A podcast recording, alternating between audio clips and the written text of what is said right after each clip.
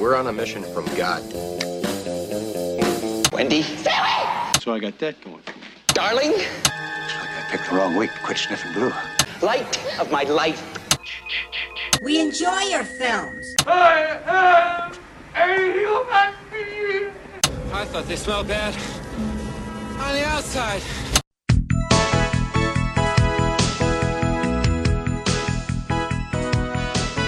Welcome to Vintage Video, where we're rewatching the eighties so you don't have to. We'll be reviewing every major film release of the nineteen eighties in real time, overanalyzing what you've seen and spoiling what you haven't. I'm Patrick O'Reilly. I'm Jesse Bayless. And I'm Richard Wells. And today marks the fortieth anniversary of the release of The Little Dragons, aka Karate Kids U S A, aka Dragons, aka Karate Kids, on July eighteenth, nineteen eighty. Why did it have so many names?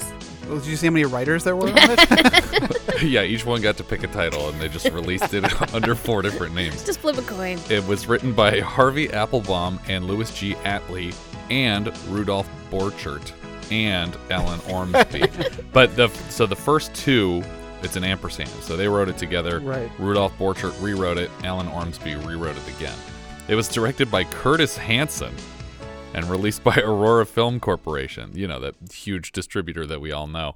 This uh, this shouldn't have been on the list. But I it, argued for it not hold on, to be. But it is on the list because it came out in nineteen eighty. Yeah. Curtis Hanson is a known entity. Okay. And we also have Joe Spinell in here, and I felt bad leaving out any of Joe Spinell for the year.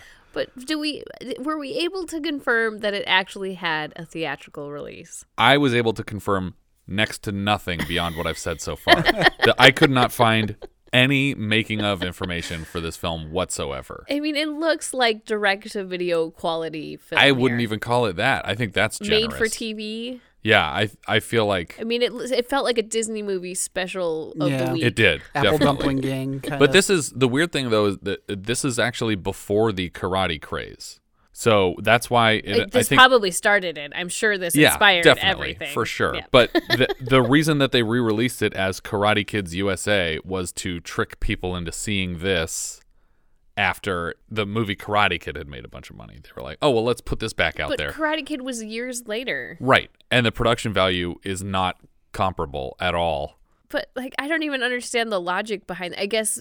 They do it all the time. Video, but for, is it? But I'm trying to understand, like, nowadays I sort of get the logic behind it, like when people are looking through a streaming service and they mm-hmm. and they, they stumble upon the wrong thing. It's the same or they thing make before a, suggestion. a video store. But, okay, so it was the assumption that in the video store you would get confused. Yeah, you go, or you're at the shelf and you're like, oh, Karate Kids rented out. Oh, but Karate Kids U S A is here. So they, they specifically okay. title it that, so alphabetically it would be right next to the other Got movie. It. It's and that then you phone go, book trick. Well, let's get this. It's probably the same. Maybe yeah. this is the sequel that I didn't hear about yet. And then you rent it, and you're disappointed, and you bring it back. And then you yell at your grandparents. Yeah. This isn't the one I wanted, Grandma. And then you go back to the store, and you yell at me or Richard, who rented it to you, and didn't warn you. Didn't um, warn you. We start the film with a kid named Woody, and he's late to his karate lesson. But his brother was on time, so I'm not sure how that happened. um, it, it seems like they don't have parents and they live on the streets. Yeah, and well, occasionally their grandpa the takes them on a trip. Movie, right? No, yeah, the, no, no parents, and the grandfather only occasionally shows up or yeah. leaves without them. Yeah, the instructor gives Woody the stink eye when he comes in, and he's walking around very harshly correcting the form of his classmates. The instructor allows Woody to join the class after performing some perfunctory push-ups. An older gentleman enters the dojo and waves to Woody. This is their grandfather, J J. Uh, Woody is bad at karate and runs full speed into a punching bag after his friends kick it, clearly showing what you're supposed to do. Um, I, I like that uh, his one of his friends says, I thought you were going fishing with your grandfather yeah. this weekend. It's yep. like I was like, who the heck was that? Yeah, they decided later what this person we was going to be saying. We call him exposition. Yeah, it was like he's he's being taken over by a demon. Yeah, it really did sound like that. At the end of their lesson, the instructor asks who will be going to the upcoming demonstration, and when Woody raises his hand with everyone else, yeah, I have his his friend whispers in an adult's voice. I thought you guys are going fishing with your grandfather. Uh, we are. Our lake's right by the retreat, he says. The instructor gives them his concluding speech about knowing and touching the face of darkness to make it light, whatever that means. I'm, I get the impression that he says this at the end of every lesson. Outside the class, Grandpa J J walks the kids to his motorhome, which looks more like a long ice cream truck. Yeah. I was thinking the exact same yeah. thing. I'm like, it's either ice cream or fish tacos coming out of this thing. Yeah, that's true. It could be a food truck. This is pre-food truck, though. Uh, somehow they've never seen this vehicle, but he claims to have had it a while. He likes it so much that he finally just sold his house so he can live in this. Uh, while that, he that's living the dream, though. Yeah, man. Totally. I mean, just it's before the tiny house craze too. Yeah. Like he's on top of it. Yeah. Well, he's he's on top of a lot of cultural waves, I would say. While he drives, the kids ask if fishing and retirement in general is boring, and he seems to enjoy it. Suddenly, a huge newer motorhome honks while passing them on the road. The kids are very impressed by this equally boring motorhome, though. Uh, from the outside, it doesn't look as cool as J J's motorhome. Woody says, "It's that hot! Way to travel, baby! Way to travel!" Uh, all, the, all, all of Woody's like one-liners are really forced. Yeah, definitely. It, it, it just seems like they just gave him the line to read right then and exactly. there. Exactly, and the, and the director gave him the line read and everything too. He's mm-hmm. like, "Say it like this. Say with my exact intonation these mm-hmm. words," and then they recorded it. The older brother Zach apologizes on Woody's behalf for his excitement. Grandpa isn't offended though and refers to his own R V as a precursor to the nicer one. In the other R V, a daughter asks how much longer, and her mother chastises the father driving for having taken a wrong turn. He asks them to get him a Perrier from the fridge. Uh, the daughter drops it in her father's lap, and instead of picking up the still spilling bottle of Perrier, Mom reaches under him to soak up the water with the map that they were using. I, I to... like when the girl grabs the Perrier out of the fridge and is handing it to the dad. She's like, "Your daddy, I didn't shake it this time." Like, why, why would you have yeah, ever shaken it? Seems shaken like they're it? Just both torturing him for this entire trip. And she says, "I'm sorry." It's like, he apologizes to her dad. And it's like, "Don't try to reason with your father, Carol." It's just like, what? What is your problem? Well, she, there's she obviously seems some awful. Underlying yeah. things happening here. She's trying to soak up this this water with the map that they should be using to figure out where they're going. Maps aren't particularly absorbent. When they basically drive off of a cliff, but it's just they tilted the camera at an angle mm-hmm. and then drove near a tree yeah. to make it look like they hit a tree. I actually had to back this scene up like two or three times. I'm like, wait. Are they implying that they hit the tree? Because it so clearly looked like they didn't hit the tree. Yeah. And I'm like, I'm not sure if they meant us to believe they did. I, I don't know. I It's open to interpretation. This is an art film, basically. Um, the dad sounds like Walter Matthau, though, driving yeah, this truck, at least in the very beginning.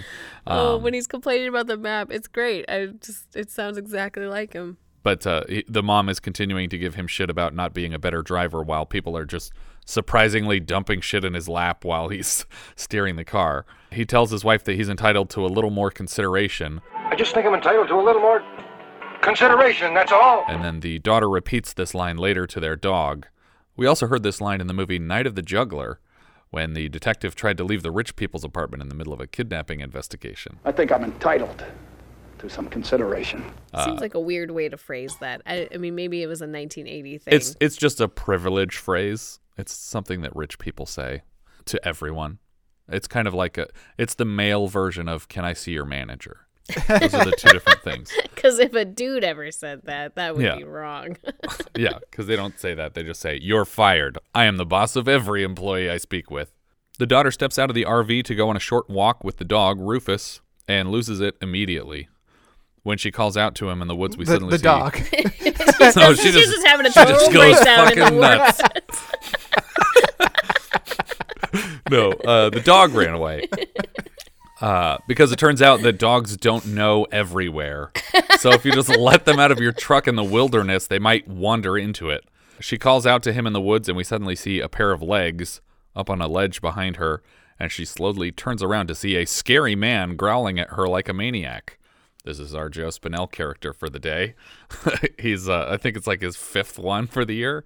The creepy guy, who we will come to know later as Yancey, runs up to his ma and brother. They might actually be saying Laurel, though. You don't know. Is that that audio recording that's oh, either man. Yancey or Laurel? That's it. Maybe that clip is from this movie. Yeah, Yancey's not a very common name, so. He growls at her and she just runs away. He doesn't. He doesn't stay with her or chase her or anything. Um, but then he runs back to his house, uh, where his ma and brother Carl are setting up outside their their backwoods cabin, and he shows them the creepy bear growl that he did to scare a little girl, and Ma asks, "What little girl?" And he says, "Some big old shiny bus up on the roadways. That's where she ran off to." And she sends Carl to go see what the story is with this shiny bus, and reminds Yancy not to scare the hell out of people for no reason, because she's a nice person and wouldn't wouldn't condone that kind of behavior. Right. In the R V, Dad can't get the phone working, and Mom doesn't understand how C B radios work. Like, she doesn't know anything about C B radios, what you're supposed to say or anything. Even the most, like, literally the only thing that you would know if you knew anything is that Smokey means the police. Well, and I'm, I'm not even entirely sure that she's pressing the button yeah, to probably speak not. with. But because... I just felt like she should be on the phone and he should be on the C B radio. Because if he asked for a C B radio to be installed, then he might know how to use it. Mm-hmm. But I feel like I think she's that's kind different. of sexist of you to assume that she doesn't know how to use it. She says she doesn't know how to use it. But yeah, when she admits that she doesn't know what Smokies are, then their daughter has to explain what they are, probably because she just saw Smokey and the Bandit. The daughter notices the man who scared her outside, and Dad says, "They're hill people, Carol. Okay, you two stay here and lock the doors behind me. Give me a minute. Yeah. It's okay. I know how to talk to these people." The hill people confirm Mom's suspicion that he took a right too soon, and they see that the problem is just that the wheels are off the ground because the ground is uneven, and that a rock pile should be enough to get the traction they need to back the R V back onto the street. Even though they just told him a free way to fix the problem, he offers them fifty bucks to put one rock under the tire, which in nineteen eighty equates to about one hundred fifty-six dollars now. Without inflation, this is already too much money for what they're talking about doing. I feel, though, he hesitates to say how much, like he, as in he doesn't want, he doesn't to, want ins- to insult them? Yeah. Does he think that these people are like... union or something? Well, more, more so like he doesn't want to admit to how much money he has possibly on him. I feel like admitting that you have fifty dollars on you was too much. Was too much. Well, he might not have had a smaller note on him, though. That's true. Yancey slides down a ravine to collect rocks when he notices the daughter watching him from the R V window, and he slips back into his bear impression momentarily to freak her out, and then she slams the window shut. Grandpa pulls up to the lake and starts to unload all of his garbage tree hugger snacks. He has raisins, carob chip cookies, which no one has ever liked. That's always been a prank food. Uh, and sesame sticks, which I assume are just sticks with sesame seeds peppered on them. I, I actually thought this scene was kind of funny because I'm just like, oh, these foods seem totally normal to me now. Yeah, but I think at the time it was supposed to be a joke. Oh, like, no, I know it. I know at the time it was supposed to be a joke. And, and you know, back back in the eighties and the nineties that, you know, eating health food was funny. But yeah. Now I'm just like, yeah, that's that's totally normal snack for kids. He even has a reusable canvas shopping bag with Save a Tree stitched across the side of it. I, I like that they, they're eating these soy burgers and it's like, it tastes close enough like meat. And it's yeah. like, it's like, oh, we have that now. Yeah, it's it like, we enough. definitely didn't in nineteen eighty though. No. It, forty years later, we barely have what they're pretending to eat in this movie. Woody tells him exactly what a kid would say in response to this unprovoked attack. "I'm sorry, Grandpa, but I just can't eat this natural shit." Zach compliments Woody's vocabulary, and he apologizes. "I'm sorry. I won't say shit anymore." Uh, That's exactly what Jack does. Yeah. As many uh, times as I could repeat this word. Grandpa tells them that their dad used to make his own curse words like souffle, before Grandpa murdered their father. I don't know what happened to their father. They never get into it. Carl gets the fancy R V unstuck and pays them with a fifty dollar bill, specifically so they can't split it. Yancey asks, "Who's that big hairy-looking jagoff?" "Who's that old hairy hippie-looking jagoff?" In reference to President Grant's portrait on the bill. And Grant isn't particularly hairy. He's got a mustache. He's got a big beard. Does yeah, yeah. But I mean, like to me, like I, I would say, like Jackson would ha- has like longer hair in his portrait. Yeah, that's true. And Grant seems like his his hair is more. Well, maybe cut. On set they were using a twenty or something. Because because Carl has a beard. Yeah. But when he says Harry Logan Jagoff, I wanted I wanted uh, the dad to be like, oh, he's the reason that uh, that you guys don't have slaves anymore. You guys. Yeah. You specifically. The two of you. Um. His ghost killed your slaves. What? That doesn't make sense. Is that the ghost of Stonewall Jackson? Who was that? Uh, John C. Reilly? Yeah. That's so great. Carl asks if they might have a look through the R V because they've never seen one so nice. And uh, the father is so flattered here that he lets these scary men onto the R V with the daughter who they traumatized mere moments ago. He tells them exactly to the penny what he paid for this trailer for some reason. And uh, they step out of the R V and it pulls away. sixty-seven thousand dollars, by the way. We cut to Woody still being bad at karate, just sort of swinging around near the lake. Uh, Zach and Woody are carrying firewood when suddenly a gang of bikers blow down the path next to them. One of them is knocked off the path and nearly collides with the kids, but they jump out of the way at the last second. And Woody calls him a souffle. And then we watch the biker loop back around to poke fun at their pajamas because apparently they didn't bring any clothes on this trip and will permanently stay in their uniforms from the karate lesson. But he tells them that they haven't seen the last of him. Because nobody called me souffle and lived to tell about it. Back at the campsite, Zach and Gramps are pretending to enjoy soy burgers and coaxing Woody to try his. Gramps is being very passive-aggressive with the diet he's forcing on these children. Oh, you don't have to eat it, but, oh, shoot, it's all I have, so maybe just die? The fancy R V pulls into the camp. Back at the backwoods cabin, Ma congratulates Carl on a successful fact-finding mission, because he came back with a lot of info about how much money these people make and what their situation is. Carl says that the dad probably isn't with the government because his hair is too long, and uh, he had a flush toilet in the camper, so they're clearly rich. He also rattles off a whole list of stealable shit on the R V. At the campsite, the daughter says that she's going to go for a walk, and dad reminds her to please put shoes on because there's fungus, poison ivy, and dog shit everywhere. She says, "You never let me do anything fun." Like stepping dog shit. And poison ivy. And poison ivy. So when her parents look away, she sneaks off without shoes, just to spite her father. Woody tries to show Zach his flying kick and goes barreling over a branch into the lake uh, and lands next to this barefoot girl. When the barefoot girl's dad notices that she left, Mom volunteers to find her while Dad watches the stakes, even though she's like one hundred feet that way, talking to campers they can probably see from here. Yeah, they're, they're parked pretty close to each other. Yeah. You can definitely see the trailers from each other's trailer. She asks if they plan on going to the Hootenanny tonight. She wants to, but she doubts her parents will let her because they brought her here specifically to avoid fun. Gramps tells Woody to get into the van and dry off, but don't you dare change into another outfit. Uh, suddenly, the girl's mom approaches, shouting, "Carol! Carol!" Carol! to the barefoot girl. She yanks her away and says, "Hi, come on, Joe. Your father is watching our stakes." Which I think is code for, we both know he's going to burn them. Despite her mom shouting her name at her several times here, Zach calls after her, "Fight, whatever your name is." And she replies, "It's Carol." I thought that was just hello in your language. Yeah.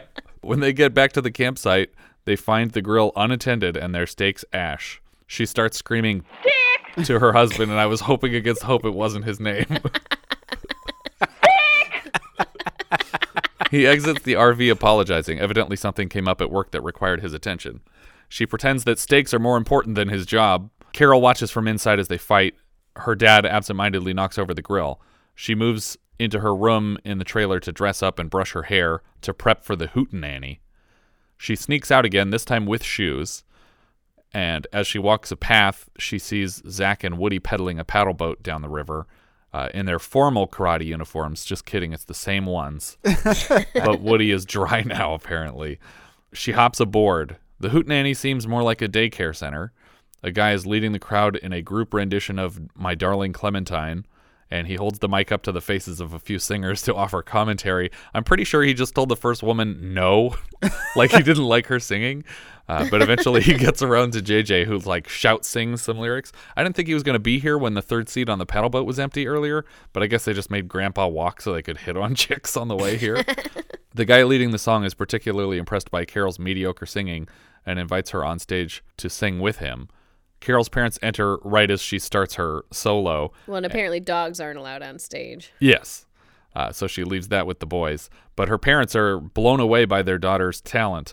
Zach seems transfixed on her, kind of like he kind of looks like a blonde preteen Dave Franco here a little bit.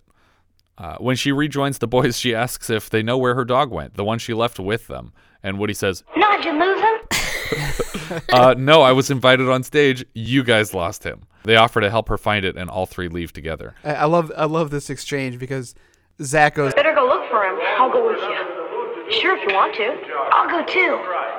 "All right." Yeah.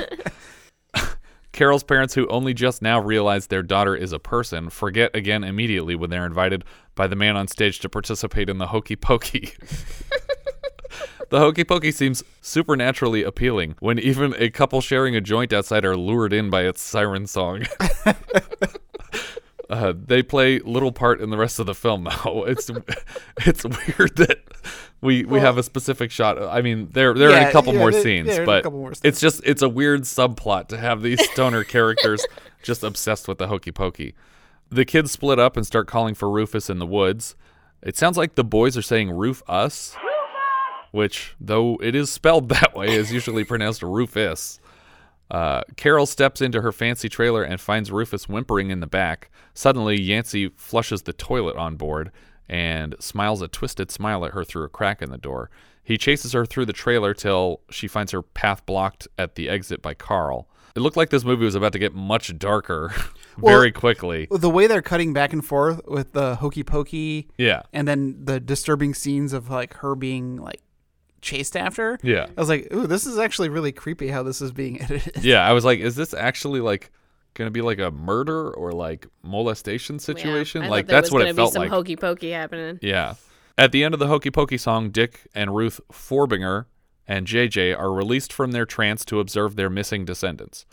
J J says he thinks Carol left with his grandsons. Woody finds a radio on the ground outside of the fancy R V and carries it inside. Everything looks trashed from the tussle between Carol and the bad guys. Ruth and Dick open the door to it to find him standing there with the radio and flashlight, and he tries to explain what happened. He offers to lead everyone in the direction that Zach was looking for Rufus in case that's helpful. Zach finds Carol bound and gagged in the woods, but just as he reaches her, Yancey knocks him out cold with a right cross, and then he picks up the girl, and Carl whips out a big knife to slit the throat of the unconscious child. Zach comes to and kicks the knife out of his hand before running away. Carl sneaks up where Zach was hiding, behind a log, and Zach leaves just before Carl pops up over the side of it and stabs his knife into the wood. Back with the parents and grandparent, Dick tells J J that his grandson is responsible for this, and he'll be he'll be charged accordingly because it's your your grandson's fault that my daughter is missing. Apparently, the trailer being in disarray wasn't proof enough that the daughter was taken, though, because he's still only threatening to call the police, something that he should have done instantly. There should already be an Amber Alert out, even. Like, what if they just put her in a car and drove away? J J seems disappointed that Dick is considering bringing in the authorities. The only possible explanation for that is that in the back of his head, he's considering that maybe Zach did murder this girl. They split up, which I feel like I wouldn't do if I actually thought these people were responsible for my daughter's disappearance. Zach follows Yancey and Carl to the entrance of a mine, and he watches them lay her down against some rocks. They use a board as a bridge to get across a big hole in the mine, and then pull the board back so they strand her there on this ledge that she can't get. There's like a big pit blocking her way so she can't get out of the hole. The bad guys keep the dog in a potato sack. They tell Mama everything they've done, and clearly they intend to ransom the girl, but Mama says that what they did is felony F B I stuff, and they tell her they were going to use the ransom money to buy her tickets to Wayne Newton, so she's suddenly back on board with the plan. The first cop on the scene is a rookie kid on account of the sheriff's heartburn. They sent Lester over. The officer is overwhelmed by the details of the case and phones the sheriff anyway. Now listen, I'm up to the short hairs here. You think you can come over and give me a hand? Thanks, Dad. Zach, who waited outside the mine, eventually moves in. He takes a bat to the face at the cave's entrance, an animal bat, not a baseball bat. uh, and Carol can hear him shout and tries to call to him. yeah, uh, he's trying to. She's trying to call to him, but he's not responding. So I, I guess he just hit the bat and was like, "Fuck this!" It turned around and left. Yeah. Um, or she's really maybe deep inside the cave. I mean, it's maybe, but she clear. hears him scream. So if his voice carried to her, you would expect the right, reverse. Right, right. She starts singing Clementine again, and he does not respond. Carl and Ma are chopping up Yancey's Archie comics to compose a ransom note, and he's pretty upset about it. Uh, they plan to include a flower that Yancey pulled out of the girl's hair as proof that they have her with the note, and they'll use the dog to deliver it. Like the symbolism of being deflowered here? Oh, God. Well, but, like, also, how we is that... We deflowered your daughter. How is that unique to her? It's a flower she probably found in those woods. Oh, no, it was, it was on it was a like band. A, it was like a band. Oh, it, it was, was like a manufactured a thing, yeah. Oh, okay. Well, but either way. But still, it's not unique to her. Right, but when you're doing a ransom, you need... Proof of life? Yeah, you need to prove that they're alive, right. Not just that you have them. And and the cops never even ask for any proof of life. I guess they don't really have any way to contact the killers at nope. all. It's a, it's a one-way communication. I guess anytime they need to send another message, they just have to kidnap the dog again. uh, but they they put all the stuff in a bag and attach it to the dog to deliver the note. The sheriff shows up at the Hootenanny building, and he says they can't do much until morning, but he'll get some men from the forestry and fish and game services on the case. And he says they'll probably find her in the morning. It's no problem. He also advises them to never eat chili out of a dented can. Not sure what, it, what difference a dent would make. Botulism. What is that? The sheriff says that if he knows anything with absolute certainty, it's that these kids are in absolutely no danger. Uh, before the parents even leave the room, the rookie Lester says, "I'll bet you dimes to donuts those kids aren't missing at all." But they are missing. Even if, as the sheriff suspects, they're just playing grab-ass, the fact that they are not here with their parents means they are missing. Yeah. Another angle reveals that not only were Carol's folks in the room when they said it, but J J and Woody are still sitting at the table with them when the police suggested that his own grandson was the kidnapper. J J calls him a souffle, and they head out. The bad guys send the dog with the ransom note. After more searching, Carol's parents and J J settle down for the night. Dick steps outside the trailer just as Carl is trying to coax the dog in its direction. Suddenly, Yancey is pounding on the horn to call Carl back, but Dick somehow doesn't notice this car honking or the man standing there at all, and he finds the note on Rufus. He calls the sheriff back to confirm that this is a kidnapping and now a ransom situation. J J goes to knock on the Forbinger's trailer when he hears a siren approaching. Zach finally returns and throws open the door to J J's trailer and asks Woody where he went. Apparently, Woody was sleeping outside and has no idea where Grandpa went. The sheriff looks over the ransom note and assumes bizarrely that it's a joke. Uh, quick reveal here for the first time that the rookie is actually the son of the sheriff, because he says, "I called the F B I myself and swore to God they're on their way." I called the F B I and swore they're on their way. You swore that to them? What? Do you, you guys are on your way here. I, I'm telling you. And then he says, "Didn't I, Dad?" He actually calls him Dad earlier when he calls them. Did he? Okay, yeah, I when he says that. like, he's like, "I'm really overwhelmed here." All right, thanks, Dad. Okay. But J J's very happy to learn that the F B I are on the way because when he got tired of not looking for one grandson, he abandoned the other one in a sleeping bag outside, and now he's gone too. Back at the shack, Ma says they need a diversion so they can collect the ransom money without getting caught. The F B I arrive very quickly, like the same night, and start taking testimony from everybody. And Zach is leading Woody back to the mine so that they can find the girl. The F B I read the ransom note, and the ransom note asks for thirty-five thousand dollars to be left at Bingham's Point at three p.m. J J is confused why they didn't mention Zach in the note, because at the time it was written, they all they had was the girl. Mm-hmm. Also, the F B I immediately says, "Can you get me thirty-five thousand dollars to yeah. put in?" It was like, it was like really? The, the F B I asks the Forbingers, "Can you two have the twenty-five thousand dollars here by this afternoon?" Why does the F B I need to borrow thirty-five thousand dollars? Just borrow it from like a local bank or use forged money, unless your plan is to let them actually take it. I don't I don't know why you would need the money from them. A car drives down a road past two construction workers, and one of them says, "Here comes the candy," into a radio. Presumably this is way too obvious code for the ransom money is in this car, and the two construction workers are undercover lookouts. Back in the cave, Zach and Woody remake the wood bridge. Before, it held the weight of Joe Spinell and this girl, but now it's buckling under the weight of just Zach, who is inexplicably crossing first towards yeah. where Carol is trapped. I was like, just have her go across. Yeah. Why Why do you need to meet in the middle? It's not necessary. And also, there's like ten huge boards at the mouth of this cave. And a giant piece of sheet metal. Yeah.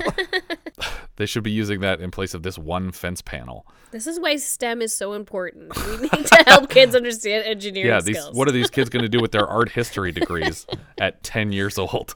Less karate, more science. Yeah. Uh, Zach slowly backs up before the board collapses into the pit. Zach walks past a huge pile of wood to get help and leaves his kid brother with Carol. Uh, Zach takes the flashlight because apparently this mine has enough natural light for them to see. Right. And Zach can't see outside in the daytime. Uh, one of the F B I agents is now handcuffed to a briefcase with way more than twenty-five thousand dollars in it, or thirty-five thousand dollars. Because like thirty-five thousand dollars would be like a stack of bills. Yeah. Well, like it, a small stack of bills. So these are all together. twenties, but they're bundled into like large stacks of twenties. And it, I think the bands say that it's five hundred dollars worth of twenties, but there's like ten in a stack. And there's way more than seven stacks yeah. in this thing. Well, it's like that scene in um, Dodgeball Wait. When he opens the briefcase. Yeah, it's like, I don't know if you've ever seen one hundred thousand dollars, except maybe in the movies. But I assure you, something gets lost in the translation. He opens it up, and there's just two little stacks of bills, yeah, right. And it's like, it's like, wow. The briefcase doesn't appear to lock, though, which kind of defeats the purpose of handcuffing anyone to it, because you could just open it and take the money out. Yeah. They get a call that Zach has been spotted on his way back to the camp, or at least a kid in a karate uniform. In the mine, Woody is teaching Carol to do karate yelps. Uh, Zach finds the cops and the parents and offers to lead them all to the mine where their daughter is trapped. After he finishes his sandwich. Yeah. He sits and eats a whole sandwich before he offers to tell them anything. Couldn't have done this in the car on the way there. It's like, like he got there and was like, oh, do you want a sandwich? He's like, oh, yeah, sure, I guess. That's great. I'm also going to take a quick nap and then I'll fill you in. Lester, the rookie, insists that there is no pit in these mines for no apparent reason. Mm-hmm. He's just like, oh, I know those pits like the back of my hand. There's definitely no pits in those mines. I thought it was going to be to, like, lend that his story doesn't add up, but then they find the pit. Yeah. So at least that part of his story yeah. is true. Uh, Woody winds up making another karate yelp when a loud scream in someone else's voice is heard.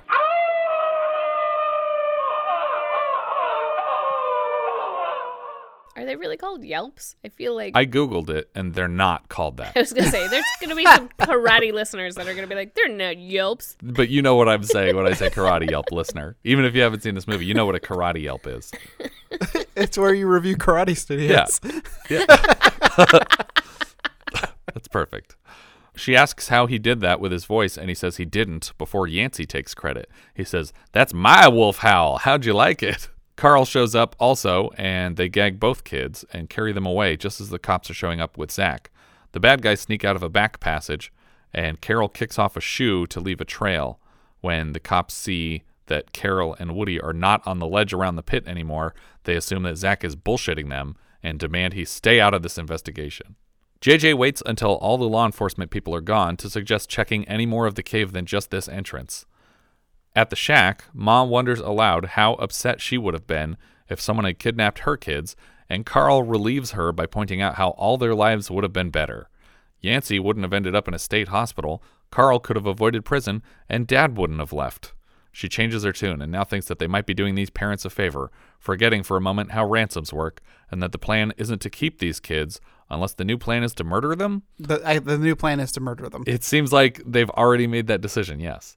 Woody and Carol untie each other in the shack next to a pile of televisions. I mean, isn't it kind of weird that within the ransom like agreement, there was no like indication of any exchange? How the kids would get turned in? Yeah. Yeah. Because mm-hmm. They're just like, oh, wait, we're going to give you the money. And then, then what? Nothing. Then you get another note and you give us more money. And uh, you give a mouse a cookie. He'll ask for thirty-five thousand dollars. The F B I explains that they have placed a small radio transponder in the briefcase to track the kidnapper's movements. Dick demands to make the handoff himself, and I really wanted this to be because he secretly planned to steal the money and leave his family forgetting that the cash was his to begin with. J J has used fishing line to make a trail through the cave so that they don't get lost, and he ran out of line right when they find the shoe that Carol had kicked off.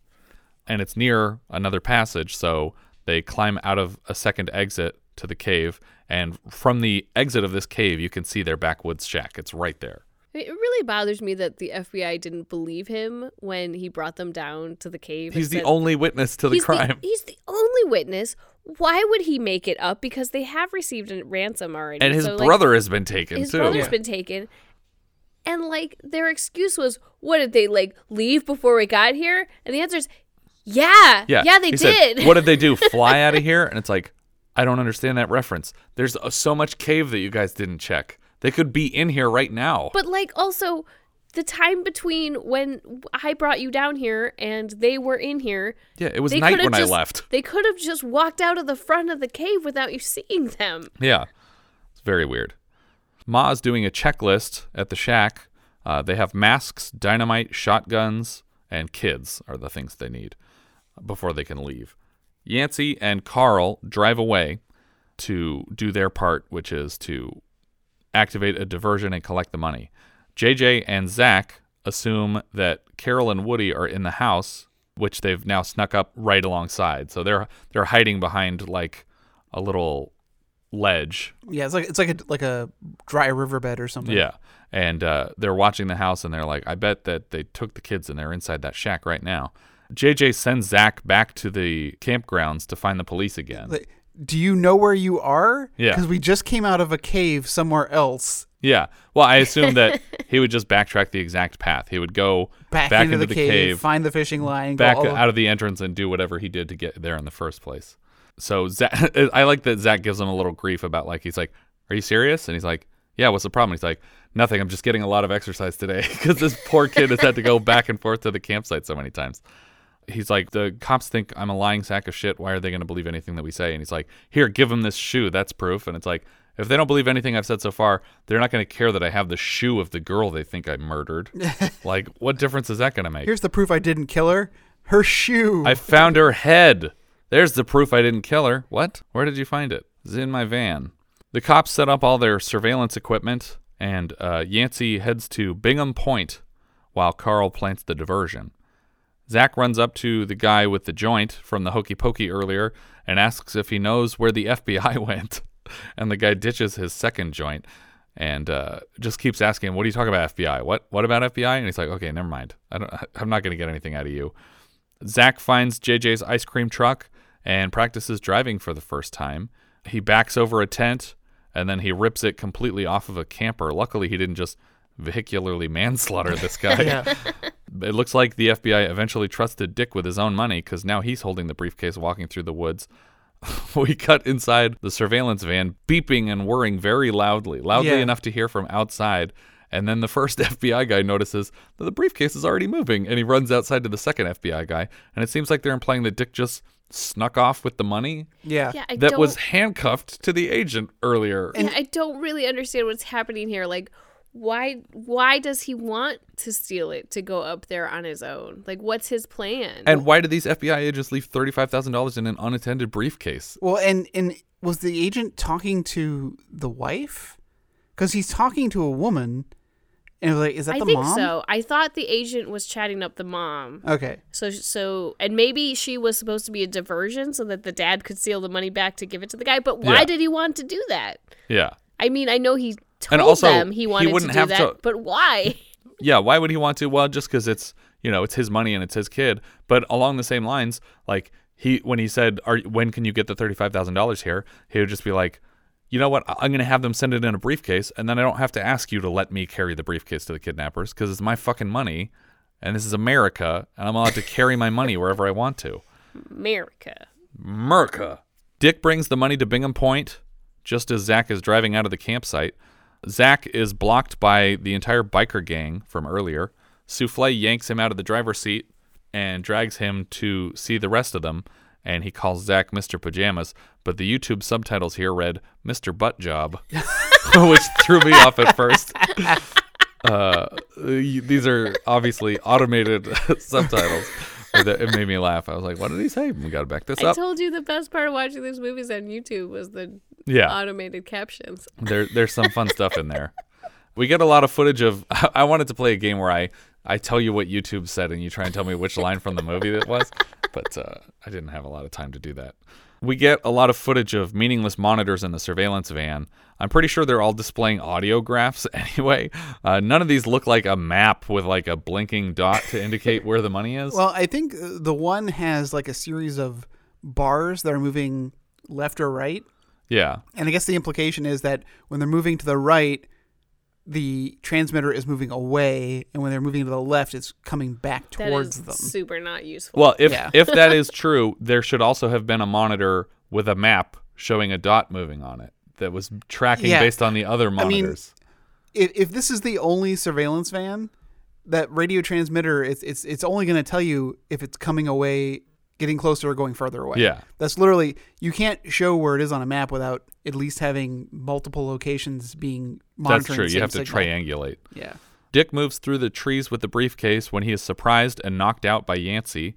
Yancey runs off with the money, and back in the surveillance van, the agents make a note that the money's on the move again. But hasn't it been this whole time? How can you tell the difference between Dick carrying the money and Yancey carrying the money? Nevertheless, they call in the handoff like it's official to the F B I, which I, it technically is, but there's no way they could have known that because it would have looked the same to them right. as if he stopped again to look if around. He sat down for a minute. Like he's already done climb. a couple times while we've been watching He's him. been pushed off the mountain yeah. with the briefcase, and he's falling down it right yeah. now. Right now, the uh, the money's been handed off. And it's tumbling very quickly uh, towards that bloody mess over there. The bikers are laughing off Zach's story about kidnappers and the F B I until he does a few high kicks to prove that it's all true. Suddenly, they offer him a ride. And uh, as Yancey and Carl drive away with the money, a bomb goes off on the hill. And Yancey moves the money from this briefcase to a potato sack as a second bomb goes off, scaring the agents into waiting longer before checking where the handoff happened. I was so confused about this plan in general that it was like, well, we need a diversion for the yeah. handoff. It's like the diversion was after you get the money, you're going to blow up a bomb while you run away. Yeah. Like, look over It's there. like, unless the run. bomb is exactly where the handoff happened, this wouldn't be a good diversion because they wouldn't bother to check there if they're not they're not looking for an explosion. They're looking for the people with kids. But if it happened exactly where the handoff did, then they just blew up Dick's unconscious body. Well, but uh, like, why why is an explosion a distraction to them at all? They know they're supposed to be following you with the money after the handoff. Because they don't even know where those people went, I guess. I mean, they they do up to a certain point. But now they're moving all the money out of the briefcase into a bag. And uh, the stoner couple are still singing the Hokey Pokey as they drive away from this uh, the lake campsite. And Yancey and Carl pass them on the road and toss the empty briefcase into the bed of the stoner's pickup. The stoners come to a roadblock and get yanked out of their car. And when the F B I asks where it is in reference to the briefcase, he hands over a big bag of weed because he doesn't know what they're talking about. We cut to that karate demonstration happening by the lake that I totally forgot was even a plot point. Uh, please tell me all of these kids are involved in the rescue. The bikes roll through the presentation and kind of interrupt what's going on, but the instructor in charge of the demonstration says that part of karate is focus and that you need to pay attention to me and ignore all these bikes. Yancey and Carl bring the money back to the house while J J watches from the dry riverbed. I'm realizing now that the plan was always to kill these kids because they're openly talking about their plans to head to Las Vegas in front of them, mm-hmm. and they've all shown the kids their faces and their car and everything. This is officially confirmed when Carl says, there is that one other thing we need to do, and Ma says, well, just do it away from me, that's all. One by one, all the kids at this karate demonstration leave with Zach to hop on the back of the bikes. I don't know why they didn't go to the F B I. No. Or the police. No, well, no, no. He was trying to find the F B I, and because he asked one stoner where the F B I was and he couldn't help him, he gave up on the plan of finding the F B I. He's like, and what, just said, what do you want me to do? Check all three places they could possibly be? This trailer, this trailer, or that other building that are all within walking distance? No. no not I'm going to skip that. I'm going to go find my karate friends and get yeah. them to help me. And not the adult karate people. Yeah. Just, just the, the kids. kids. Or the bikers. Yeah. You have the bikers no, with no. you. The no, bike- no, no. The you bikers the will only go so far. The bikers with ninjas reach the F B I roadblock. The bikers let all the dragons off, and they run up into the hills while all the bikes take a U-turn. Because the bike and the bikers and the police don't get along, according to right. Souffle. Right, but there's no way the F B I wouldn't pursue these guys. I mean, they're looking for someone who just kidnapped a karate kid, and these guys just dropped off a dozen karate kids after the ransom money was handed off. Like, you would think this was the returning of the kids. Carl's plan for the kids is to just drop them in the pit in the cave, something that they should have done first, if that was their plan this whole time, uh, because right, they never had to prove no that they were alive. Exchange plan. Yeah. Zach sneaks up on J J with an army of karate kids, and J J is for some reason pleased. He should have been like, this isn't the F B I, like through a smile.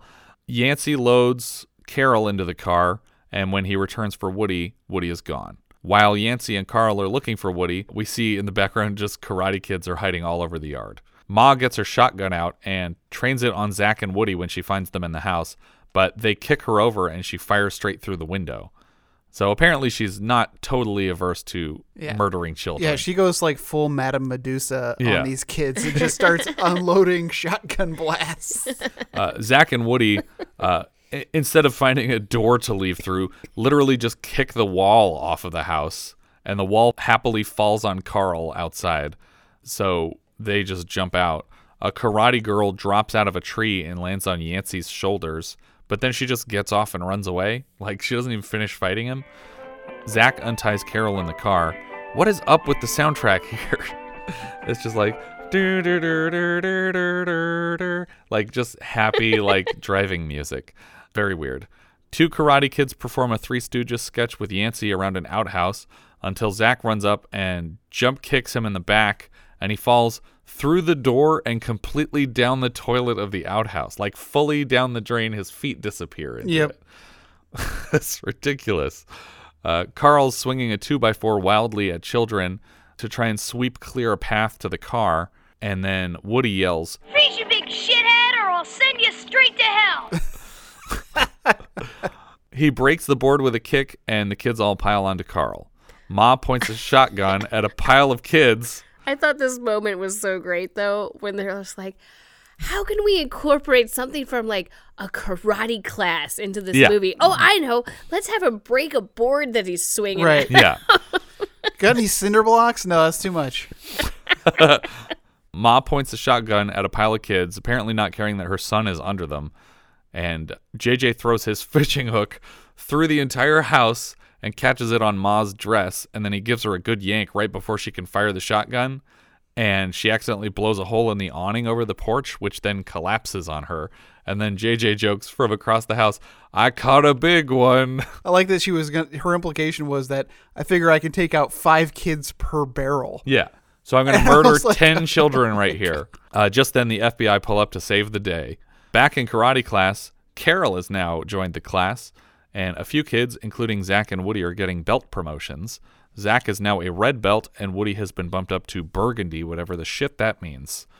And, and then J J once again disappears yeah. to the land from which he came. Yeah, I, I really wanted his truck to just fade to invisible as he left, like he was a ghost the whole time or something. But yeah, J J applauds from the doorway and inexplicably turns to leave before class is over. Uh, we see the dojo logo as a patch on the back of his fishing vest as he goes. But he, outside, he does a few shitty karate kicks, and then he hops into his ice cream truck and forgets about the kids he brought to karate practice. Uh, no parents in sight. No, yeah. Not at all. Uh, maybe they just live at the dojo. But then where was Woody at the beginning that he was late to class? Rufus jumps into Woody's arms in the middle of the belt promotion ceremony, and the instructor looks like he's going to kill someone. He's so angry. And that's the end of the film. The director here was Curtis Hanson, inexplicably. Uh, you know him from L A Confidential or Wonder Boys. He also wrote White Dog, which was directed by our recent Big Red One director, Samuel Fuller. Uh, the first I saw of his was The River Wild, because I was obsessed with Jurassic Park and had to rent everything that had any of the cast of Jurassic Park in it. In this case, it was Joseph Mazzello, who, together with his Jurassic Park sister, Ariana Richards, were both in Kevin Bacon films, but hers is much better. You know what hers is? She's in... Was she in Tremors? She is. Yeah. He also directed Losing It, Eight Mile, and Chasing Mavericks. Speaking of Chasing Mavericks, for at least a few days, he was in discussions to direct a script I wrote on commission about competitive wakeboarding. But the financing kept falling apart. And I forgot you wrote a script about competitive wakeboarding. It wasn't my choice. Someone asked for it to be written, and I wrote it. Um, and they were pursuing him to direct. But he, when the money kept falling apart, he moved to Chasing Mavericks, which is, I think, a surfing movie. Yeah, competitive and, surfing. Yeah. And it ended up being his last film. So much film. Better. Yeah. He, he passed away uh, less than a year after it came out, I think. Writer Alan Ormsby, uh, one of the writers, obviously, the only one with any credits. He wrote My Bodyguard, which is another nineteen eighty film we'll be covering, as well as the nineteen eighty-two Cat People, Porky's Two, and The Substitute and its first two T V movie sequels, neither of which Tom Berenger came back for because Treat Williams played the Substitute Substitute. He also has an additional story material credit for Mulan between those two sequels to The Substitute. And more recently, he wrote four episodes of Nash Bridges, starring one of the leads of our recent film, Cheech and Chong's Next Movie. Cinematographer Stephen M. Katz on this film. Before this, he was a D P on The Pom Pom Girls, which features an appearance by our friend Cooper Huckabee. I think he mentioned that film as a reason that Tarantino picked him for Django Unchained when we spoke with him on our other podcast. Katz also lensed Kentucky Fried Movie, and just after this film, he did Blues Brothers, though that film wound up being released first. He would later D P for eighteen Again, Gods and Monsters, and Baby Geniuses. Charles Lane played J J. He played a real estate salesman in It's a Wonderful Life and Nosy, and Mister Smith Goes to Washington, so he's got a couple of uh, Jimmy, Jimmy Stewart roles. Uh, he's also Constable Locke in The Music Man and the attorney in The Aristocats, the one who goes, I so love that character. The Grandpa J J awesome. Is the voice of that character. Oh, that's great. Ann Southern was Angel. She's the mother of the two uh, hillbilly brothers. Right. I don't recall her ever being said her name yeah. or having said her name, but that's who it is. That's who it is. Uh, she plays Rita Phipps in A Letter to Three Wives, and she's also the voice of the car on My Mother the Car. Chris Peterson played Zach. His only other credit worth mentioning, I think, is Hal in The Swarm, the Killer Bee movie that we bring up as often as we can. And Pat Peterson, his real-life brother, was playing Woody, his karate brother. Joey, the kid who stole his mom's kitchen knife to kill a thirty-foot alligator in Alligator. That's the, that was Woody. Oh, really? Yeah. That was the same kid? Yep. Joe Spinell was Yancey, who we've already had this year as a rapist cop in Cruising, Lieutenant Spinell in The Ninth Configuration, Floyd in Brubaker, Squeeze-It Henderson's absentee father in The Forbidden Zone, and this is his fifth appearance, but he'll be back for Melvin and Howard and The First Deadly Sin for this year alone. Reminder, we will be touching on Maniac, but in the U S it didn't premiere until March of eighty-one, so we'll get to that one. I know it says nineteen eighty on IMDb. John Davis Chandler played Carl. He was Bleak in Adventures in Babysitting. I don't remember who Bleak is, Bleak. But I'm going to guess somebody at the like the mechanic shop or something. I don't know. One of the bad guys, for sure. He plays Charlie in Mako, The Jaws of Death, and he was the first bounty hunter in The Outlaw Josie Wales. Clifford A. Pellow, P E L L O W, played the sheriff. He was Alan in Blue Thunder. He plays Turk in The Hustler, and he's Guzman in Magnum Force. Probably Guzman. uh, Not Luis Guzman. Yeah. Stephen Young played Lunsford. I'm guessing that's the F B I agent. Uh, yes. He played Captain Chester P. Hansen in Patton. He's Gilbert in Soylent Green. And he plays the interior decorator in Who's Harry Crumb. Pat E. Johnson plays karate instructor. I think that's the one from their actual class, not the one from the demonstration. Mm. And he played a hood in Enter the Dragon.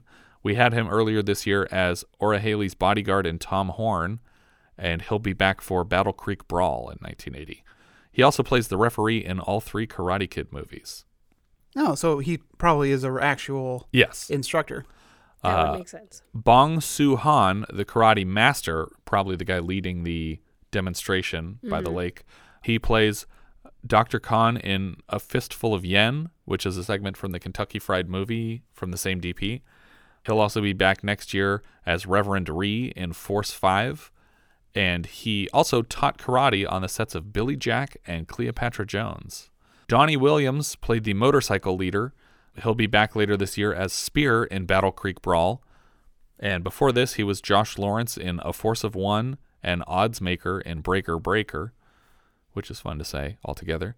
Uh, he's also an uncredited karate instructor in Enter the Dragon. So I think he's actually a karate instructor that they probably had interviewed to be the karate instructor for the class and mm-hmm. because they wanted people who knew what they were doing and then gave him this other role. Uh, Tony Bill plays Niles. We've seen this guy before. I, I don't remember who Niles was in the movie. Is he the guy singing at the Hootenanny? No, because the Hootenanny has a Hootenanny M C credit. Is is he the stoner? He's just credited as so Niles. Maybe the younger... Uh, no, because Stoner has guy? a credit too. Maybe maybe he's the other F B I agent because... Oh, you know what? He's probably the guy in the surveillance van. Uh, but he has an Oscar for producing The Sting. He was the executive producer of this film. And he plays Terry Hawthorne, the president of Warner Brothers in Pee-wee's Big Adventure. And we had him earlier this year as Dick, Dick! Sissy Spacek's crappy rich boyfriend at the beginning of Heartbeat. Oh, well, we didn't mention um, Carol, Sally Boyden. That's correct. We didn't. Uh, she's a pretty famous Australian singer. Is she? I um, didn't know that. Yeah. Uh, it's like I, he- I had heard the name before. And I was like, huh. Sally Boyden, and I don't know music, as you know, but for some reason this name stuck out for me. But yeah, she's got uh, uh, quite a few, like a discography and everything. Huh. Does it say what her like best known song is, or? Um, let's see, solo album. I don't know what E M I means. Uh, Become in nineteen ninety-eight. Uh, she had an album in nineteen seventy-seven. Uh, so I think that's why she was doing so much singing in this movie, because she was probably known as a singer. Really? She didn't come across as a singer in this movie. But they put her on stage and yeah. she yeah. sang but the, unimpressively. I'm, yeah, I'm just saying she just sang the way a kid sings. It, it didn't seem like it was like a good showcase if that's what it was supposed to be. Well, maybe she was just put on the spot. Yeah. Uh, but yeah, singer, or uh, Wikipedia has her singer, songwriter, actress. She got better. uh, this movie's not great, but that third act, though, holy shit, that was pretty cool, actually. I really liked the kids storming the, the shack, and uh, I liked, you know, Ma's turn to suddenly be yeah. a complete psychopath. I wasn't really expecting them to have a plot to kill the kids. Yeah. I, I think I was totally blown away when it got so wacky that Grandpa is literally fishing for the woman with a shotgun to prevent her from killing ten children. But I think that the whole movie should have been that way from the start. Like, it I don't think I, like, could people have taken that? No. You would have had, you would have needed, like, an ambulance in the parking lot, because that would be ridiculous. But yeah, it got wacky enough for me at the end where I was like, I, I approve of this message. I'm, I'm not giving it a thumbs up. It's not that it's not that worth seeing, unless you're like a you know you're you're big no, on no no there's no unless you're a there there's no no there is if you if you're a Curtis Hanson fan, which there those people exist. I don't even if you're a Curtis Hanson fan, I don't know that you should bother to watch this. I movie. feel like there's lessons to be learned when you watch L A Confidential and you're like, I could never direct something like that, and you're like, oh yeah, watch Karate Kids U S A, aka The Little Dragons, aka Dragons, aka Karate Kids. And you'll realize how far you can come over the course of a couple decades. Yeah. yeah, you can get to the point where you're directing L A Confidential. Yeah. But watch this movie and tell me that you couldn't have directed it, and I won't believe you. Spent like ten thousand hours on this movie because it got a lot better after this. Yeah. Well, I mean, it was almost twenty years before L A Confidential came out, and that was like his big breakaway hit. I mean, he had stuff along the way, like I said, The River Wild, but even even that's not great. I mean, I didn't hate it, but that's because I was biased in favor of Joseph Mazzello films at the time. What do we think, Jess? Up or down on this one? Uh, well, it's it's a it's a down. Yeah, me too. Richard? Yeah, it's gonna be a down for me. Yeah. Um, I'm debating on how far down I want to put it on my list. I think it's number one. Well, it's funny to me because you, you were just saying that you needed to put Honeysuckle Rose into your list in order to be complete. You're like, this will be nowhere near yet. It's actually pretty near that for me. Oh, yeah? Well, I put Honeysuckle Rose pretty low. But, um, yeah, uh, it's uh, it's going to be two below that one for me. It is below The Happy Hooker Goes to Hollywood, but above Effects, which is, uh, let's see, twelve from the bottom. twelve from the bottom. What do you think on your list? Um, I have this as uh, number sixty on my list. Of uh, eighty-four. So that's of eighty-four. Not... Uh, it comes right after Rough Cut, but just before Holy Moses. Okay.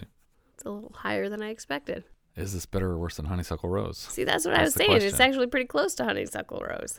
I think it goes under. For for me, this is getting this is going right under Honeysuckle Rose. Well, it definitely goes under because Honeysuckle Rose at least had Willie Nelson music. Okay.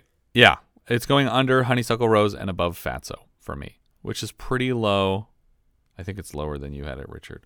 I'm One, trying to I'm three, trying to find four, out where five, it is, six, but I don't seven, eight. So that's sixty-eighth place for me. That's where that goes.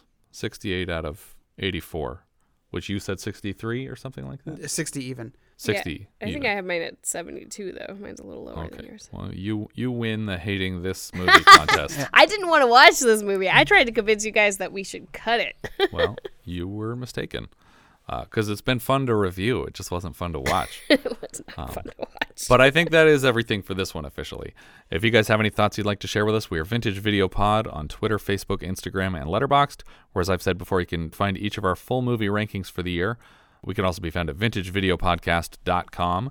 Please consider rating us on iTunes to help people find the show, and if you take the time to leave us a review, we will thank you personally in an upcoming episode. If you're feeling especially generous, you can also support the show through patreon dot com slash vintage video podcast. And on that note, I'd like to make a special shout out to the Tennish Podcast. Thank you so much for your iTunes review. Thank you so much for listening, and I hope you'll join us next time when we'll be discussing Prom Night, which IMDb describes like so. At a high school senior prom, a masked killer stalks four teenagers who were responsible for the accidental death of a classmate six years previously. We leave you now with a trailer for Prom Night. There's a special night in the lives of all of us. A night to be beautiful, to be desirable. A night we can break all the rules and make our own. Prom night. Everyone at Hamilton High is getting ready for prom night. It's a day of rehearsals, arrangements, final preparations, and last-minute phone calls. Nick? Wendy, do you still like to play games? Oh. They're too old for games, but someone still wants to play. Why? Kelly. It's been a long time. Tonight, it's my...